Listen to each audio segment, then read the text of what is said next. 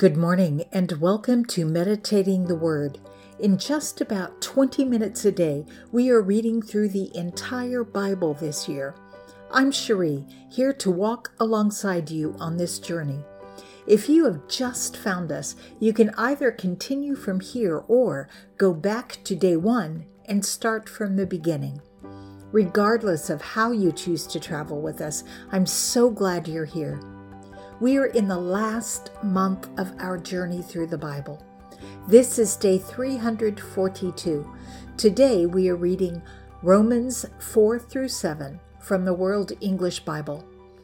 Ready to hear what God has for us today? Let's go. Paul's letter to the Romans, chapters 4 through 7. What then will we say that Abraham, our forefather, has found according to the flesh? For if Abraham was justified by works, he has something to boast about, but not toward God. For what does the scripture say? Abraham believed God, and it was accounted to him for righteousness. Now to him who works, the reward is not counted as grace, but as something owed. But to him who doesn't work, but believes in him who justifies the ungodly, his faith is accounted for righteousness. Even as David also pronounces blessing on the man to whom God counts righteousness apart from works. Blessed are they whose iniquities are forgiven, whose sins are covered. Blessed is the man whom the Lord will by no means charge with sin. Is this blessing, then, pronounced only on the circumcised, or on the uncircumcised also? For we say that faith was accounted to Abraham for righteousness. How then was it counted? When he was in circumcision or in uncircumcision? Not in circumcision, but in uncircumcision he received the sign of circumcision, a seal of the righteousness of the faith which he had while he was in uncircumcision, that he might be the father of all those who believe, though they might be in uncircumcision, that righteousness might also be accounted to them. He is the father of circumcision to those who not only are of the circumcision, but who also walk in the steps of that faith of our father Abraham, which he had in uncircumcision. For the promise to Abraham and to his offspring that he would be heir of the world wasn't through the law, but through the righteousness of faith. For if those who are of the law are heirs, faith is made void and the promise is made of no effect. For the law produces wrath. For where there is no law, neither is there disobedience.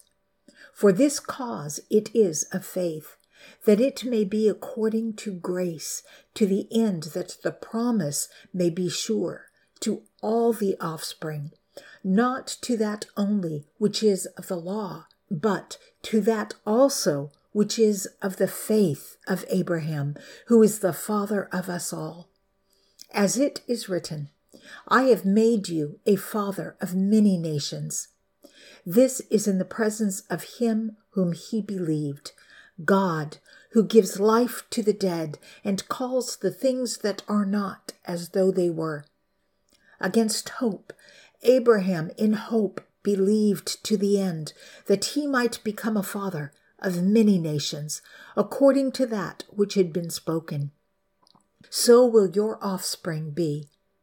Without being weakened in faith, he didn't consider his own body already having been worn out, he being about a hundred years old, and the deadness of Sarah's womb, yet looking to the promise of God he didn't waver through unbelief, but grew strong through faith, giving glory to God and being fully assured that what he had promised, he was also able to perform. Therefore, it also was credited to him for righteousness. Now, it was not written that it was accounted to him for his sake alone, but for our sake also, to whom it will be accounted, who believe in him who raised Jesus our Lord from the dead, who was delivered up for our trespasses and was raised for our justification. Being therefore justified by faith, we have peace with God through our Lord Jesus Christ, through whom we also have our access by faith into this grace in which we stand. We rejoice in hope of the glory of God. Not only this, but we also rejoice in our sufferings, knowing that suffering produces perseverance, and perseverance, proven character, and proven character, hope. And hope doesn't disappoint us because God's love has been poured into our hearts through the Holy Spirit who is given to us. For while we were yet weak, at the right time, Christ died for the ungodly. For one will hardly die for a righteous man, yet perhaps for a good person someone will even dare to die. But God commends his own love toward us in that while we were yet sinners, Christ died for us. Much more then, being now justified by his blood, we will be saved from God's wrath through him.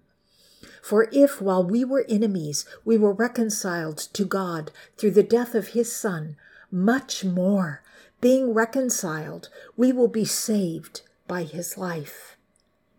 Not only so, but we also rejoice in God through our Lord Jesus Christ, through whom we have now received the reconciliation. Therefore, as sin entered into the world through one man, and death through sin, so death passed to all men because all sinned. For until the law, sin was in the world but sin is not charged when there is no law. Nevertheless, death reigned from Adam until Moses, even over those whose sins weren't like Adam's disobedience, who is a foreshadowing of him who was to come. But the free gift isn't like the trespass. For if by the trespass of the one the many died, much more did the grace of God and the gift by the grace of the one man, Jesus Christ, abound to the many.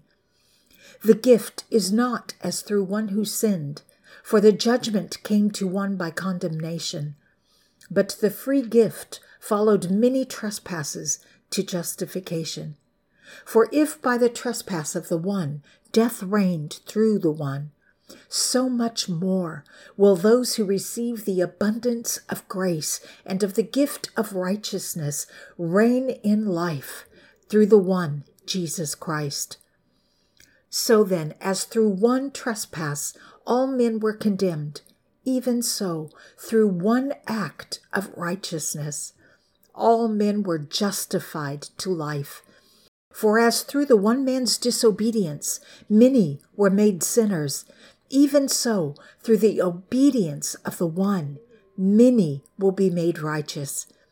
The law came in that the trespass might abound. But where sin abounded, grace abounded more exceedingly. That as sin reigned in death, even so grace might reign through righteousness to eternal life through Jesus Christ our Lord. What shall we say then? Shall we continue in sin that grace may abound? May it never be. We who died to sin, how could we live in it any longer? Or don't you know that all of us who were baptized into Christ Jesus were baptized into his death? We were buried, therefore, with him through baptism into death, that just as Christ was raised from the dead through the glory of the Father, so we also might walk in newness of life. For if we have become united with him in the likeness of his death, we will also be part of his resurrection. Knowing this, that our old man was crucified with him, that the body of sin might be done away with, so that we would no longer be in bondage to sin. For he who has died has been freed from sin. But if we died with Christ, we believe that we will also live with him, knowing that Christ, being raised from the dead, dies no more. Death no longer has dominion over him. For the death that he died, he died to sin one time. But the life that he lives, he lives to God. Thus, consider yourselves also to be dead to sin, but alive to God in Christ Jesus our Lord. Therefore, don't let sin reign in your mortal body, that you should obey it in its lusts.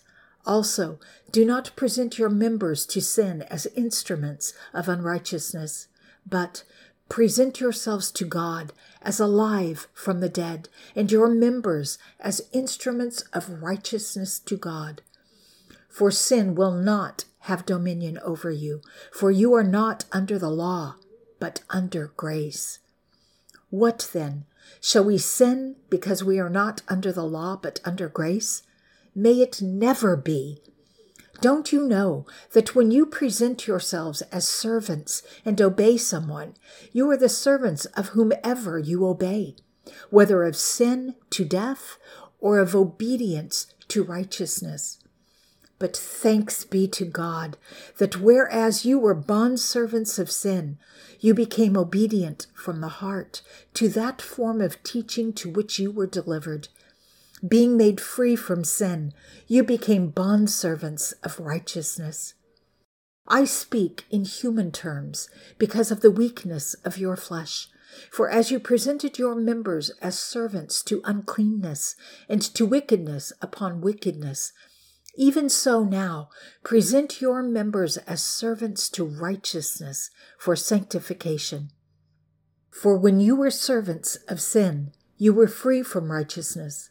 What fruit then did you have at that time in the things of which you are now ashamed? For the end of those things is death. But now, being made free from sin and having become servants of God, you have your fruit of sanctification and the result of eternal life. For the wages of sin is death, but the free gift of God is eternal life in Christ Jesus our Lord. Or don't you know, brothers, for I speak to men who know the law, that the law has dominion over a man for as long as he lives. For the woman that has a husband is bound by law to the husband while he lives, but if the husband dies, she is discharged from the law of the husband. So then, if while the husband lives she is joined to another man, she would be called an adulteress. But if the husband dies, she is free from the law, so that she is no adulteress, though she is joined to another man. Therefore, my brothers, you also were made dead to the law through the body of Christ, that you would be joined to another, to him who was raised from the dead that we might produce fruit to God. For when we were in the flesh, the sinful passions which were through the law worked in our members to bring out fruit to death. But now we have been discharged from the law, having died to that in which we were held, so that we serve in newness of the Spirit and not in oldness of the letter. What shall we say then? Is the law sin? May it never be. However, I wouldn't have known sin except through the law. For I wouldn't have known coveting unless the law had said, You shall not covet. But sin, finding occasion through the commandment, produced in me all kinds of coveting. For apart from the law, sin is dead. I was alive apart from the law once. But when the commandment came, sin revived and I died. The commandment which was for life, this I found to be for death. For sin, finding occasion through the commandment, deceived me, and through it killed me. Therefore, the law indeed is holy, and the commandment holy, righteous, and good. Did then that which is good become death to me? May it never be.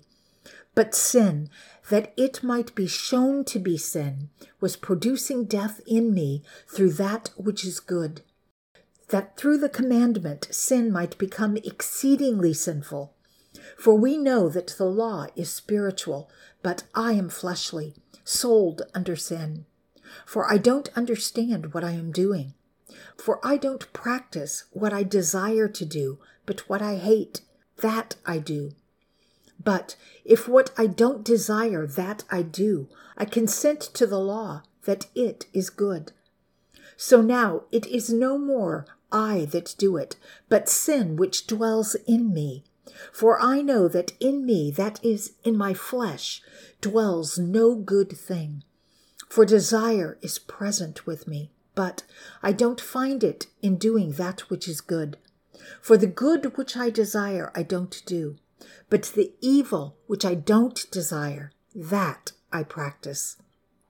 But if what I don't desire, that I do, it is no more I that do it, but sin which dwells in me. I find then the law that, while I desire to do good, evil is present. For I delight in God's law after the inward person, but I see a different law in my members, warring against the law of my mind, and bringing me into captivity under the law of sin which is in my members. What a wretched man I am! Who will deliver me out of the body of this death? I thank God through Jesus Christ our Lord. So then, with the mind, I myself serve God's law, but with the flesh, sin's law.